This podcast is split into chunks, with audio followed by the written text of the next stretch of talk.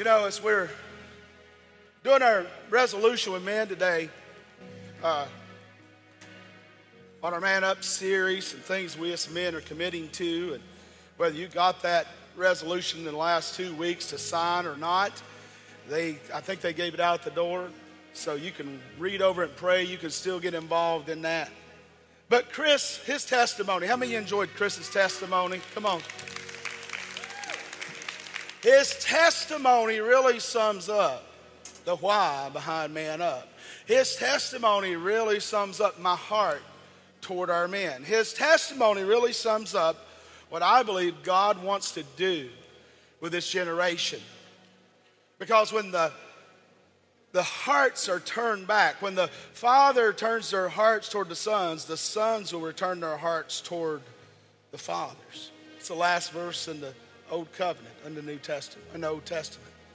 God didn't speak for, I think, 400 years to anyone until he spoke to John the Baptist. But, well, obviously Mary. but here's what I want to say. Here's what I want to say. Men, there's a difference when you turn your hearts towards your sons. And and man, I want to speak to you as to speaking to any young men, boys, whoever, because we have such a fatherless nation. It breaks my heart to see how rampant the enemy has used that to try to bring down this great nation. And we want to celebrate our nation's birthday. Let's just give God a big shout and thank Him for our nation. Happy 4th of July right now.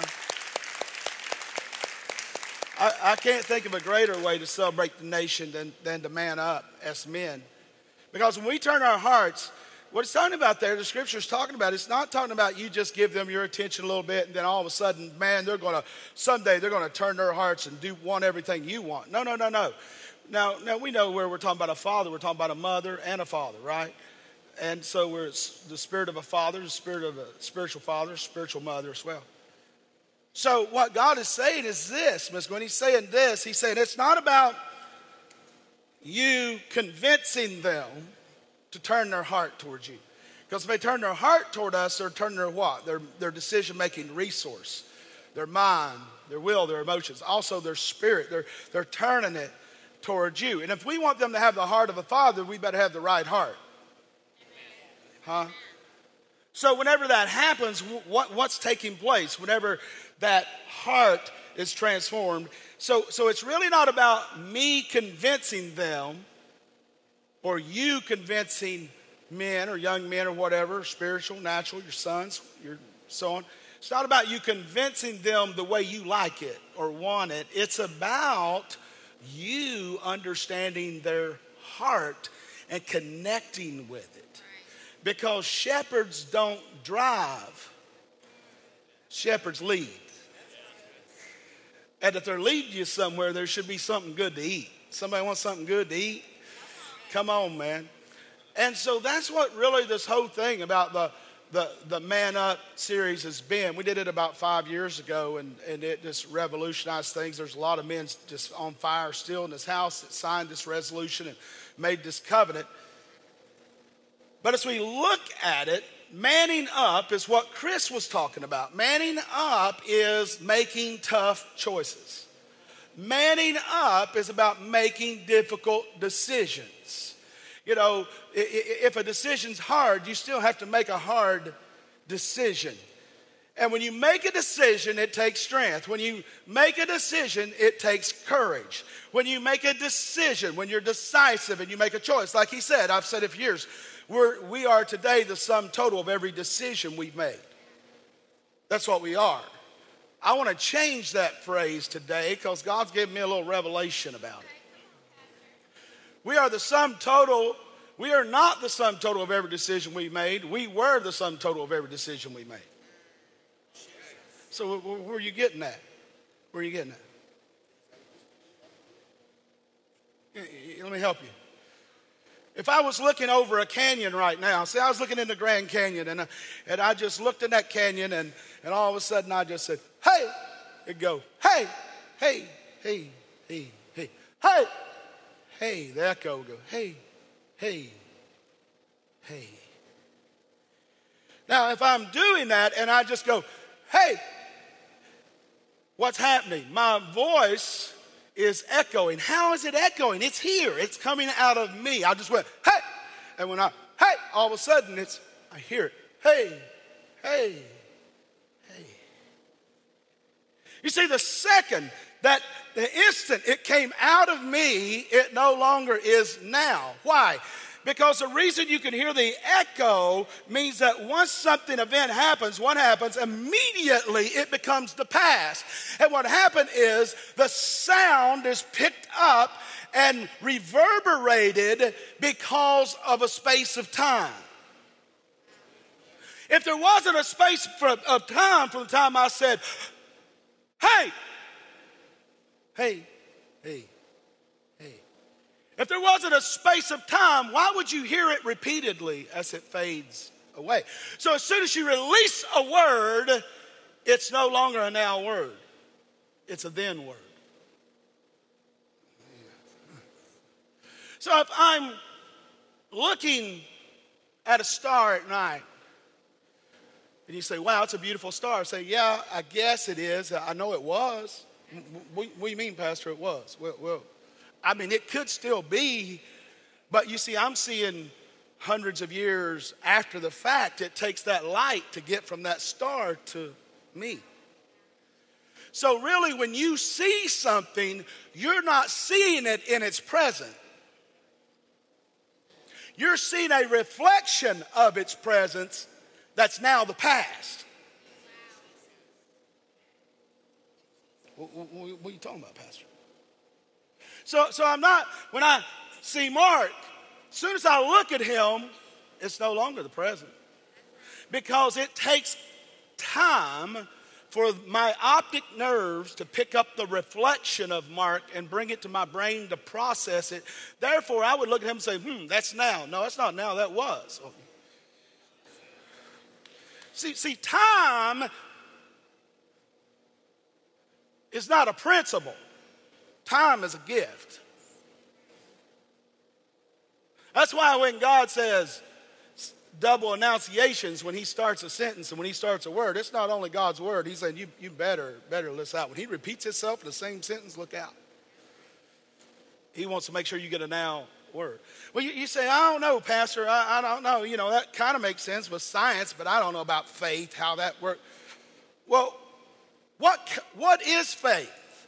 Anybody knows Hebrew 11 1? Anybody know that? What, what kind of faith is? See, there's only one kind of faith. If, if you think you have faith for something in the future, that's hope.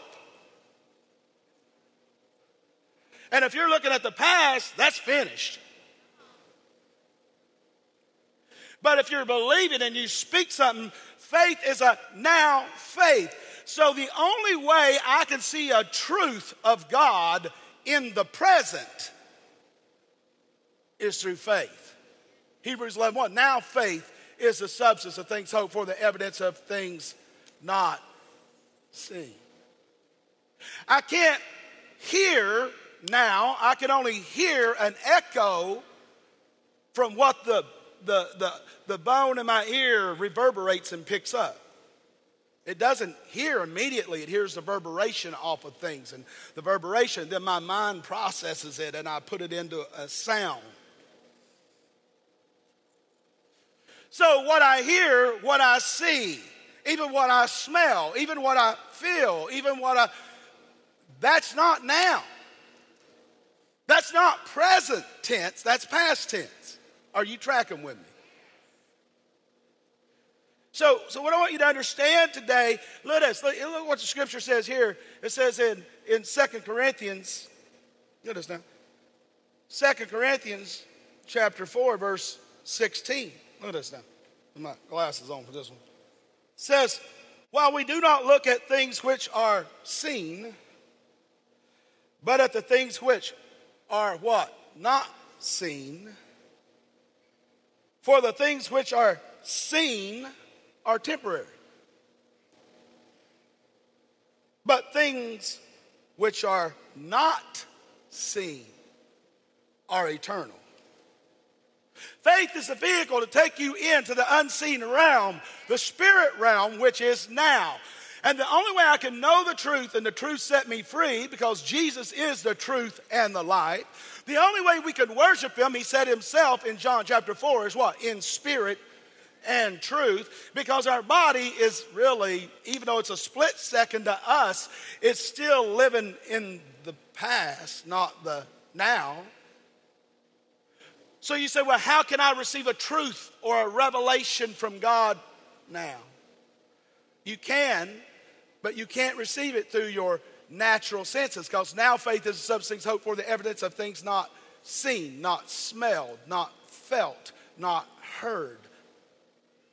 It's not to do with your five senses, it's the sixth sense called faith.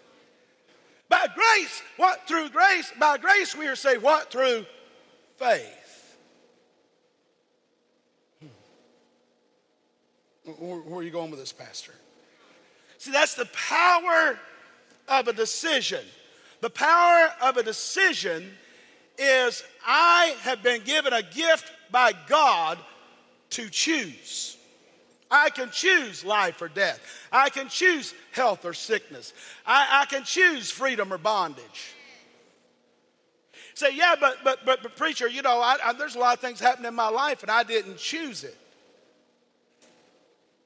Yeah, but, but, but here's the key it already happened. Are you still living there? Is that your story? Is that your history? Or are you ready to move forward and turn your heart toward the Father so He can turn His heart towards you to download to you your now revelation, your now freedom, your now healing, your now deliverance, your now salvation? You see, so many men are bound up. Over 90% of the homes, when a man gives his life to Christ, a man of the house, the father of the man of the house, over 90% of the family gives their life to the Christ and becomes Christ followers. When a, when a lovely lady gives her, a mom, a grandmother who gives her life to Christ in a household, only 55% come to Christ on an average. Nothing wrong with that, but it just shows the fullness and the completeness of God and the role that God has placed man in the earth so that we can influence. And if we're not making the proper decisions and the right choices, then we're going to have what? The wrong influence.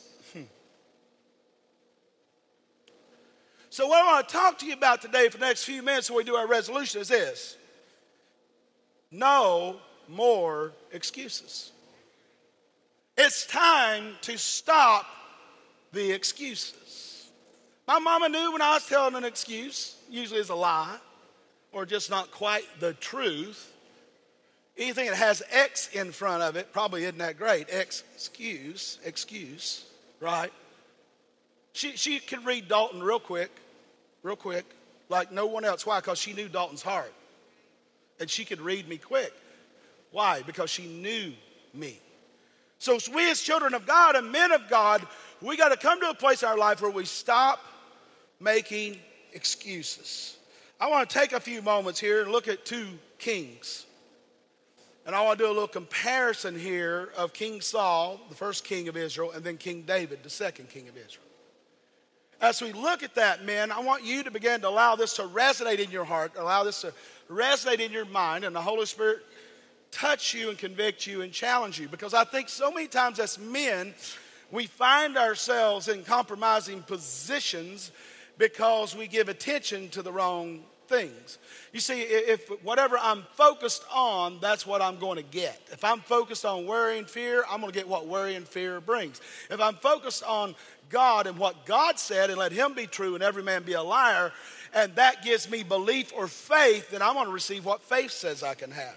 See, we got to make a decision. You say, yeah, no, but preacher, you don't know these things that's happened to me. Listen, life is seasons. Right? Anybody believe that? If you're more than 10, you probably know that. Life is seasons. Do you think your season is a surprise to God? I mean, He is the Alpha, the Omega, the beginning and the end. He's the same yesterday, today, and forever. So, in the beginning was the Word, the Word was with God, the Word was God. So, in the beginning, He's always been. He always was, He always is, He always will be. God doesn't have a past, present, or future. God is. Moses, God, who are you? I am. The then he asked him again, No, God, I mean, real, who are you? I am. Well, well, God, who I am that I am. In other words, I can't be anything other than me. And I am the Alpha, the Omega. I am the beginning and the end. I am the answer, the healer, the Savior, the filler. I am the truth. And when you know me, I am the truth. When you know that I am, you can be set free. Well, well, well, well, you say, well, I don't know though. You say, you know, these seasons. I thought, you know, when I got all cleaned up, fixed up, saved up, and all that, you know, these problems, and I'm give. I'd never have another financial problem, and I serve in the kingdom and attend church, and I pray for people. I mean, I'd never walk in sickness or fear. No, no, no. There's seasons that are no surprise that you will face. The question is, what do you do with your season? You see, Tony, we know winter is coming, right? If you live in Kentucky or say you live in Colorado, you know winter is coming. Now, you could stay outside with little or no clothing and live outside with nothing to protect you in winter, and guess what? You will die. I mean, that's no shock to you. It gets sub zero, and you're out there and you're in your t shirt and your jeans, you're going to die. So the key is, I'm not surprised when winter comes. The key is, am I in a now place with God? I am a decision. I get a return not on who I was, but who I is. And I can't be who I is without revelation and faith because I can't even see now. I'm just seeing a reflection of what was. So, men, be of good cheer. You're not who you were. But you can be who I am says you are. Look, look at this. You can be in that same Colorado weather and you got one or two choices. Some, some people die, and some people ski. What, what, It's so bad. It's so, oh God, winter's coming. Oh God, I mean, and somebody who's like travels and pays thousands of dollars, tens of thousands of dollars to go dick to Colorado, leaving Florida or wherever to what we would think freeze. But instead of freezing, they're out there. It's beautiful. Oh, we need another foot of snow. Oh, this and the other people are like, oh. oh. So, so, so the key is how do you define your winter season? See, he gave you the power to choose. So you can live, be in the winter season of your life and you can choose to die or to ski. God gave you the ability to choose. You, you in school? You in college? You out of college? You been in college? You didn't finish? Did you? You did. What, what was your major? Business? Well, I think God's got something else for you. Maybe it's another level of training or something. Stand up. I want to pray for you. Oh, I just see in your chest like, like a, a lock, an old fashioned padlock, like from ancient days, from the 1800s or something. And today the Holy Spirit is going to click some things free. Now, I know you love God and you're a child of God and you serve God. Uh, but there are some things that's deep in your heart that you feel at times hold you back from your best, hold you back from all you can be for God. And you're a very committed person, so when you commit something, you follow through, you finish. And the Holy Spirit said today, He's going to accelerate time in you now for that, for that which is next. Which it won't be next, it's going to be now because He's accelerating the time to bring it into your life. Now, there's going to be some more training. Man, I keep seeing finance. I don't know. Maybe it's investment, investor. I don't know. There's just something. I know it's kingdom stuff too, because you're, you know, you want to serve God. You do music? Yeah. Yeah. Yeah. Okay. Yeah. Yeah. You're very anointed for that. I, I see that. Very anointed worshiper. Talented placing. Then it's going to be a dual thing for you. You're, you're not only going to be blessed in leading worship and doing music and traveling as well. But you're also going to be financially prosperous. And I think people may have said to you, you know, I don't know about that prosperity. You got to choose one or the other. You got to choose serving God or being in ministry or, or, or, or this over here or wealth. And let me tell you something if man said it, it's probably not true. Because man makes excuses when a season comes up and it can be hard. They don't choose to ski, they choose to hide and hunker down. But God says you're a man of faith, and there's going to be something inside you today unlock as you come into some resolution with God that He is true and every man is a liar. And He is going to release a fresh, I mean, you're already anointed, but He's going to stir up the gifts in you. A psalmist, I see that. Whew. I love you, man. Oh, God bless you. So, so, so, it's your choice. What are you going to do? Are you going to make excuses or what are you going to do? So, so here's what I want you to, to know today there, there's two types of men there's men that make excuses, and there's men that man up. I didn't say woman up, family up, church up. Said man up. Thank you, sir. So, so there's one of, one of two kinds of men men that make excuses or men that man up. Now, when we look at these two first kings, it's an amazing dichotomy of what God does. You know, the story of Saul, first of all, you know, he was the tallest one in the nation at the time, and he was leading his tribe, and he was an amazing leader and wealthy and young and tall. He could even prophesy, he had an anointing on his life. But the children of Israel had been in sin and they didn't want God to run them with, with a spiritual leader, a judge, a spiritual justice. They, they wanted a king like other nations. And so God gave them a king. He gave them Saul. And they were happy in the beginning with Saul. And as we see that, so, both Saul and David, the second king, both Saul and David made some great decisions, but made some stupid decisions. But I want you to realize the dumb decisions, Paul, came when they were in battle. See, when we're in battle, it's not time to make excuses. It's time to man up. When you're in battle for your holiness, when you're in battle for your finances, when you're in battle for your marriage, when you're in battle for your kids, when you're in battle for your responsibilities, when you're in a battle for your health, it's not a time to make an excuse. It's a time to what? What? I got three women that said it. What? It's time to man up. Now, I, I, got an anointing on me right now. You can tap into, or you can sit there and die, or you can ski today. It's your choice. You can, you can get on the slopes of conviction and have fun and get a reward, or you can just sit there and die another day. It's your choice. You're, you, you can make an excuse or you can make a choice. So that preacher kind of hard. But my mama, when I was getting ready to cross the road when I was a little boy, across the street with traffic coming, she didn't just say, uh, honey, I'd really suggest that. She, boy, ah, get over here, throw me. Not, not like, throw me. I'm like laying on her, mama, where you? I just saved your life. Now get up and stand by me and watch what to do. Yes, ma'am. Now, I could have had a Chevy hit me and wipe me out, or I could have mama grab hold of the nape of my neck.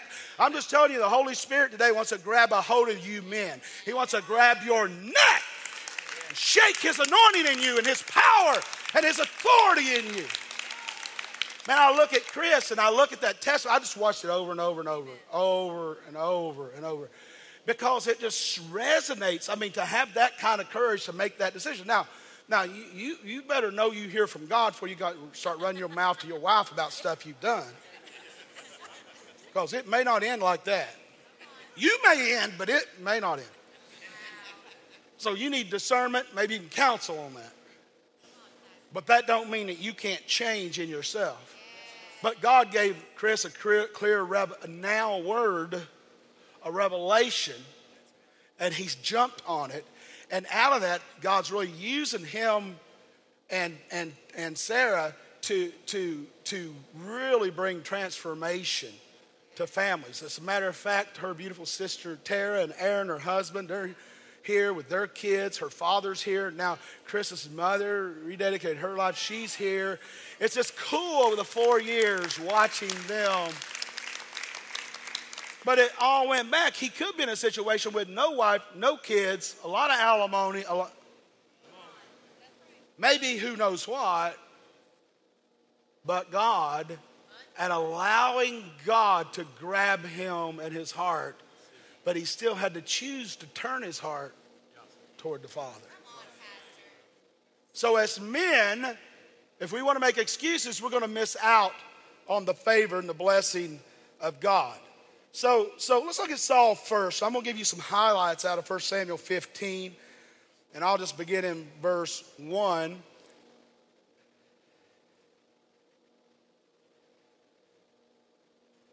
God had I'll set you up there. God had already given Saul very clear directives per Samuel what to do. He had been winning some battles. He had already rebelled against God once, and, and God was giving him another opportunity. And now we see where Samuel comes to him in 1 Samuel 15, 1 through 7. And Samuel said to Saul, I am the one the Lord sent to anoint you king over his people. So listen now to the message from the Lord. You know, when, when, when, when God's word the Spirit of God or whatever says, listen now to the word of the Lord, that doesn't mean it's that day, that week, or while your prayer life was going good. Because God's word uh, always was, is, and will be. In other words, God's word is always now. So if He gave it to you and you were 12 and you're now 20 or 40 or 60 or 80, it's still a now word. It's like people get to their 50s and think, well, you know, I, I done my service now. Honey, that now word he gave you when you was a young girl or a young boy, that now word he gave you when you just started that marriage, when you just had your first child, you just got your first. That, that word hadn't changed because God's word is eternal. To say that I've done a good job, you're going to find out that puts you with the wrong king. yeah, okay, just saying, just saying, preacher, go on, say, preach, boy. Yeah. So it says, listen to the message of the Lord. This is what the Lord Almighty says I will punish the Amalekites for what they have done to Israel, and they have waylaid them as they came up to the camp from Egypt. Look now, here's what his word do not spare them Put to death men and women and children and infants and cattle and sheep and camels and donkeys. Not, don't spare one, right? Now drop down to verse 8 and see what King Saul did before Samuel got there after the battle. He, King Saul, took Agag, king of the Amalekites, alive. I thought he was supposed to kill him. And all his people totally destroyed with the sword. But Saul and the army spared Agag, and the best of the sheep and the cattle and the calves and the lambs. They what? Spared everything that was good. They were unwilling to destroy completely. They got rid of the weak things. They destroyed them, but the good things they, well, God, can you get this addiction out of my life? God, can you get this poverty out of my life? Lord, can you give me the dream of my life? And when God does something for us, we get on down the road and we're too busy, right? We're like a car that a dog that a car catches going about 30 miles an hour by the tire. It wish it didn't catch it. But it really wanted that car bad. So so so what, what are you saying, preacher?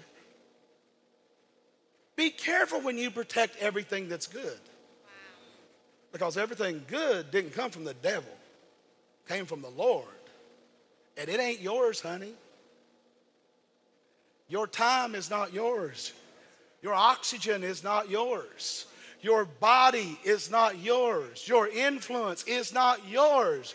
You are simply a steward operating in this season, which is the shortest season of your existence. Whether it's 80 or 100 years, it's not even a blimp, it's not even a minute in the time of eternity. Well, look at your neighbor and say, You're rich. And I mean, say it like you mean it. I want to hear you. Say it one more time. Now, now, how many in here you feel you're rich? Raise your hand. Okay. Well, it's about 20% of you. Now I want you to put your hands down. Now, if you had a bed to sleep in last night, raise one hand. Keep it up. Don't put it down. Keep it up. Put it down. Did you have a bed to sleep in last night? Did you have a pillow to put your head in? Keep it up. Now, if you have a refrigerator in your house that has anything at all, I don't care if it's just cheese and bologna, what, anything at all that if you had to eat it to survive, you could, just shout real loud. Do you know that 97% of this world or 95% of this world does not have a pillow and a bed and a refrigerator with choice? If you said yes to all three of those, you're in the 90 plus percentile of wealth in the world. But you know, you can't see it because your decisions are not made from knowledge and revelation of God. It's made by how you view others. That's where the excuses come from. Oh, oh look, look, at this now. I'm just, just, just talking to you, man. Just a little talk, a little daddy talk. So be careful when you protect everything good because you're rich. Yeah, but I get past due in my mailbox. You got a mailbox. I'm going to have to move again. I can't pay my rent, but at least you got a place to move to. You'll find something. If you don't, there's government housing. You can find a spot. Try to do that in Romania. Try to do that in, in Kenya. Try to do it. But, but, but mm, mm, mm, you're rich. But if you don't see yourself rich, then you'll live poor. But poverty does not have to do with your bank account, poverty has to do with your spirit.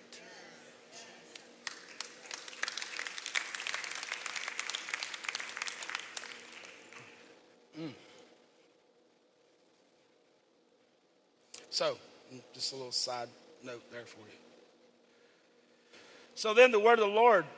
Oh, so where was I? Oh, let's see. Okay, look here. So, uh, verse 10. So, so when Samuel arrives to him, it says in verse 10, drop down to that. Then the Lord come, came to Samuel. He said, I regret that I have made Saul king because he has turned away from me and not carried out my instructions. I don't want to bring regret to God. I mean, I, am like, I remember uh, when Aaron uh, Tara's husband, they were sitting over here and Prophet Trout was giving them words. I could tell he was, that's Chris's brother in law, before they started coming here regularly. And I could tell he was processing everything the prophet was saying. And I was like, man, I'm kind of wondering, is he, is he receiving or what? And, you know, here he is over a year later, and God's just used him in an awesome way in our church, our church family. You see, because what he was doing, he was not a man making excuses. He was a man that was manning up, like, okay, Lord, I'm processing what the word you're saying to me is. So when that word came to Samuel about Saul, that Saul didn't carry out his instructions, Samuel was angry and he cried out to the Lord all night. Verse 12 Early in the morning, Samuel got up and he went to meet Saul, but he was told, Saul has gone to Carmel. Now look at this now. There, Saul was not only, not only did he start the battle before Samuel got there, he finished it and took the spoil and left and went to a city called Carmel without even letting Samuel know. And he not only went there, look what he did.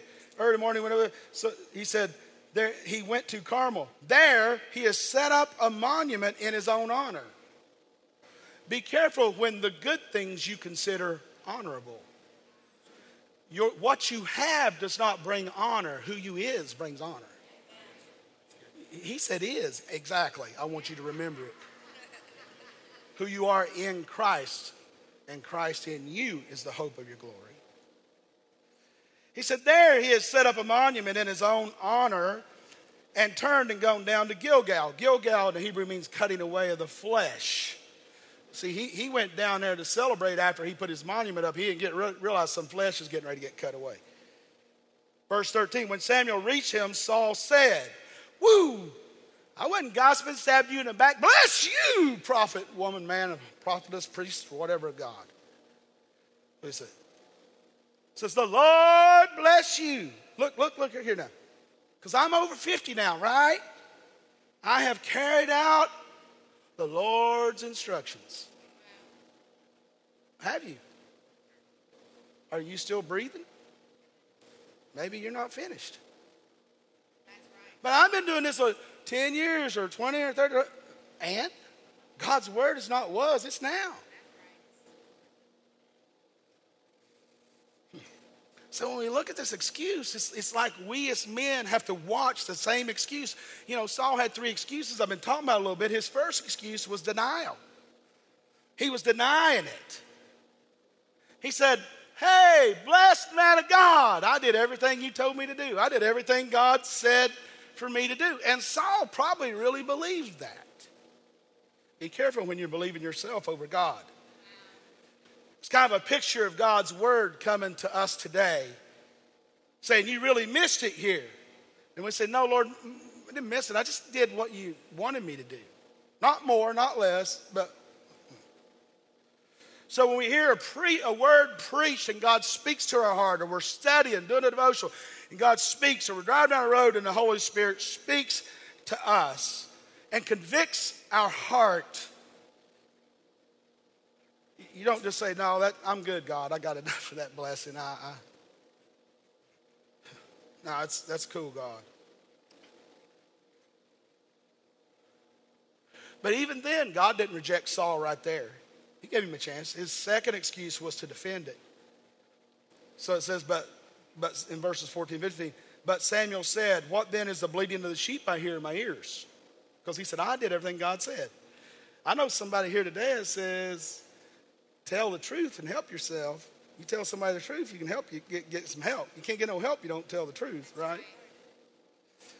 I, I hearing the bleating of, of the sheep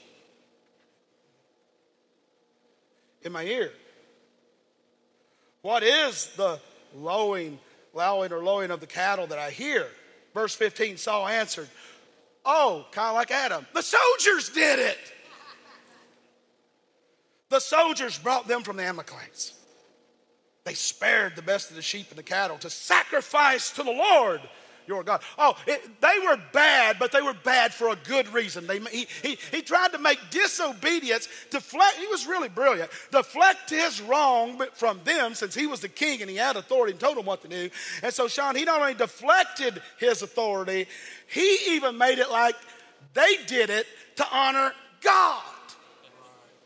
Well, Lord, you know, I just took that extra position to honor you, but you can't be in my house. You can't be under my word. You, you can't raise those babies you were praying for. You, you can't be that husband you, you, you were believing and fasting to be because you're not present.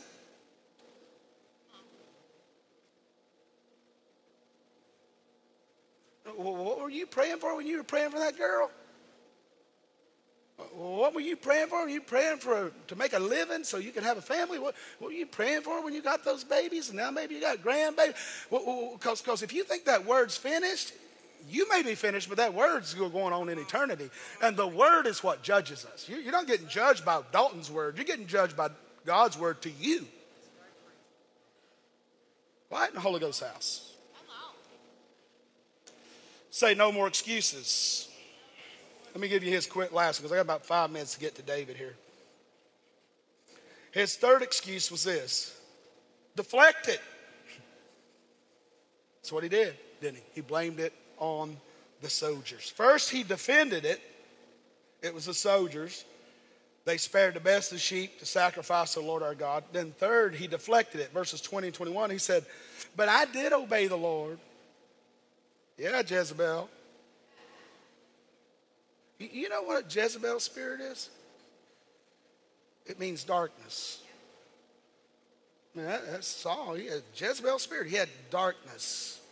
Did you know the only thing that can conquer and consume light, like when you see a, a dark hole in space, it's where light and darkness meet. And if light goes directly into that space, it dissipates and disappears because light operates on reflection. So a Jezebel spirit means you don't allow the reflection of God and His Word and His presence to illuminate in your life and your heart.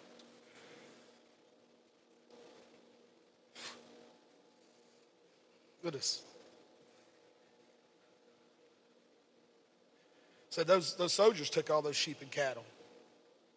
So here's what happened to Saul Saul would not take ownership of his own sin or his bad choices. So Saul, he kept his position but lost his protection. He kept his title and lost his anointing. He kept his name on, he kept God's name on his life, but he lost God's blessing on his life. Oh, you, you, you may think it's going good because you still got your name, you got your title, you got your gift set. But the key is, is it still anointed? Is it still protected? And is it still blessed? Because when you get to heaven, you say, Well, I cast out devils, I prophesied, I mean prophesied, I, done all that, Lord. And he says, Depart from me, you worker of iniquity, I never knew you. Hmm. Well, let me get to the upbeat one. Let's get to David real quick. Five minutes here. So, what we talking about, guys, making a resolution. Making a resolution today. So, we see here in 2 Samuel, and I won't go there, chapter 12, Nathan the prophet comes to, to David. And David is in, you know, he had already committed uh, adultery with Bathsheba. He'd lied about it. He'd already sent her husband to the front line to be killed, so he's a murderer. And he'd been quiet for over a year. He hadn't sang, he hadn't done nothing. He's depressed. He knows the power. See, the power of sin will shut you up if you allow it. The power, but, but see, he was living like that sin was now, but it wasn't. That sin had already passed. And if he would, the only thing that can go into your past is the blood because it's already there. Oh, yeah. Lord, I'm praying for the blood. No, the blood is there. It's here and it's it's the blood, the anointing, the atonement of God, the blood of Jesus that was released on the cross. That same atoning blood. It's in your past, it's in your present, it's in your future because in God there's only now. So if you want to go back a minute ago, 10 minutes ago, 10 years ago, whatever it is, and apply that same blood that is right there in your mess right now, you can get free or you can live under the bondage of yesterday. But here's the difference between David and Saul. The first time David received correction from the prophet of God, he obeyed. He listened, he received, he repented, he responded to God's correction. So let me read a few verses out of Psalm 51. Because David wrote this song, this psalm, in response to God correcting his heart through the prophet. It says in verses 1 through 4 Have mercy on me, O God, because of your what? We were singing about it, unfailing love. Because of your great compassion, blot out the stain of my sins. Wash me clean from my guilt. Purify me from my sin, for I recognize my rebellion. It haunts me day and night. Against you and you alone have I sinned. I have done what is evil in your sight. Then down in verse 10, so he didn't say uh, uh, uh, it was the soldiers or it was Bathsheba. He never mentioned Bathsheba. Never mentioned Uriah. Never mentioned that he wasn't in battle, he was laying back. Verse 10, here's what he said Create in me a clean heart, O God. Renew a loyal spirit within me. Do not banish me from your presence and don't take your Holy Spirit from me. So even through all that, he still had the Holy Spirit. See, you got a season of grace, but I don't know how long your season is. I know before a famous, famous evangelist, the number one evangelist that we would have known of in the world about 30 years ago, hit songs, huge church of 10,000 plus, huge college, all kinds of stuff. And he was into pornography and into prostitutes and all that. And one of my grandfathers in the faith, Dr. Sumrall, went to him, all in another state, way from where he lived. And he came to his office, and they knew him very well. He knew Dr. Sumrall, and his wife was out there, and she said, What are you doing here, Lester? He says, You know what I'm doing here. Nobody called. He said, I'm come here to set him free. No, you're not. You're not going in that office. Yes, I'm here to set him free. Free of what, Lester? You know what I'm here to set him free of. It's none of your business. I'm going to go in there to that man of God. I'm going to set that man free. He went in there and the man cried and whined and moaned, but he didn't get free because he wouldn't admit it, he wouldn't accept it, he wouldn't receive. And now his life has just been up, down, destroyed, try to build it back, destroyed, and uh, just a shell of what he could have been. And this man had already been famous for 30 years. And see, God's no respecter of persons, and God extends grace to every one of us. The key is what do we do with that grace? We don't know the time of the hour when that grace is going to lift, not because of God, but because of our response to the truth. Hmm. So, so what happened here? And I'll just tell you because we're going to pray. First of all, David didn't make excuses, he made a resolution. He made three important resolutions. The first resolution is he declared it. He said, My sin, my guilt, my rebellion, my heart. You got to own it. You got to tell the truth. The second thing, he, second resolution he made, verse 13, he denounced it. He said, What did he say? I will teach transgressors your ways, and sinners will be converted. What did he do? He said, Not only did I do this and I repent, Lord, and I hear you and I'm convicted, but I'm going to give a new meaning to that life that you set me free from and healed me. I'm going to go declare it to others. And what am I going to do? I'm going to denounce it with my life and my wisdom and my influence. And I'm going to use that to give other kings and other men new meaning so that they don't fall into the same, didn't, don't fall, planet, dive into it head first, the same sin I did. So you can either, he could have died in his winter or got healed and went skiing. He chose to go skiing. The third resolution is this resolution to defeat it. Verses 14 and 15 said, Forgive me of shedding for shedding blood. O God who saves, then I will joyfully sing of your forgiveness. Unseal my lips, O Lord, my mouth may praise you. David had been quiet for over a year and had not written a song, sung, or even publicly praised God because of his guilt. But then what did he do? He defeated it, but he didn't defeat it out publicly, making promises there, but he defeated it in his own heart and made a decision and gave it to God, and God empowered him to put it behind him. You know, in Acts 13, they talk, the word of God talks about David and said that God has found himself a new king. He's removed Saul and he's chosen David, a man after God's own heart that would do anything God asked him to do. Now, David's like all men. He did a lot of things God didn't ask him to do. But he humbled himself and he repented. Well, I could deal with that if I wasn't offended. Offense is not someone else's problems or even God's. God said, You be offended. He said, But be not easily offended. But here's the key when you're easily offended or not easily offended, whenever offense comes, you make a decision to release others, whether they release you or not. And then you don't have that fence bondage around you. So you can live in fear or faith. Fear, F E R A R, false evidence appearing real. Or you can live in faith, a now word, a now truth, a now revelation of God. So today, men, I want to challenge you. You want to give me the the, the resolution. I got one up here, but it's from five years ago. It might, I think it's the same, and this is just prettier and bigger. How many of you men have this resolution, this paper? Do you not have this paper, men? Do you not have this paper? They have a small copy. You have a small copy. I, I, I believe it. You've got a chance to read it. But I want us, I want us all to stand for just a moment. Let's all stand.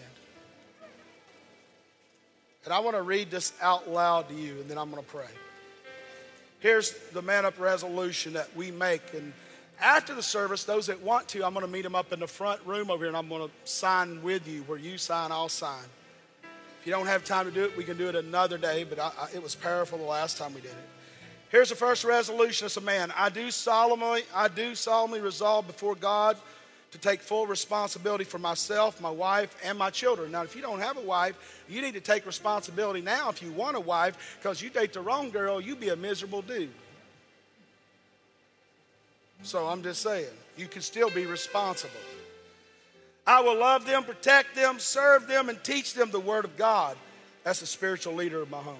I will be faithful to my wife, to love, to honor her, be willing to lay down my life for her as Jesus Christ did for me. I will bless my children and teach them the love of God with all of their hearts, to love God with all their hearts, all their minds, and all of their strength. I will train them to honor authority and live responsibly. I will confront evil, pursue justice, and love mercy.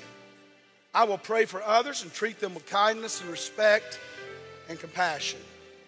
I will work diligently to provide, provide for the needs of my family. I will forgive those who have wronged me and reconcile with those who I've wronged.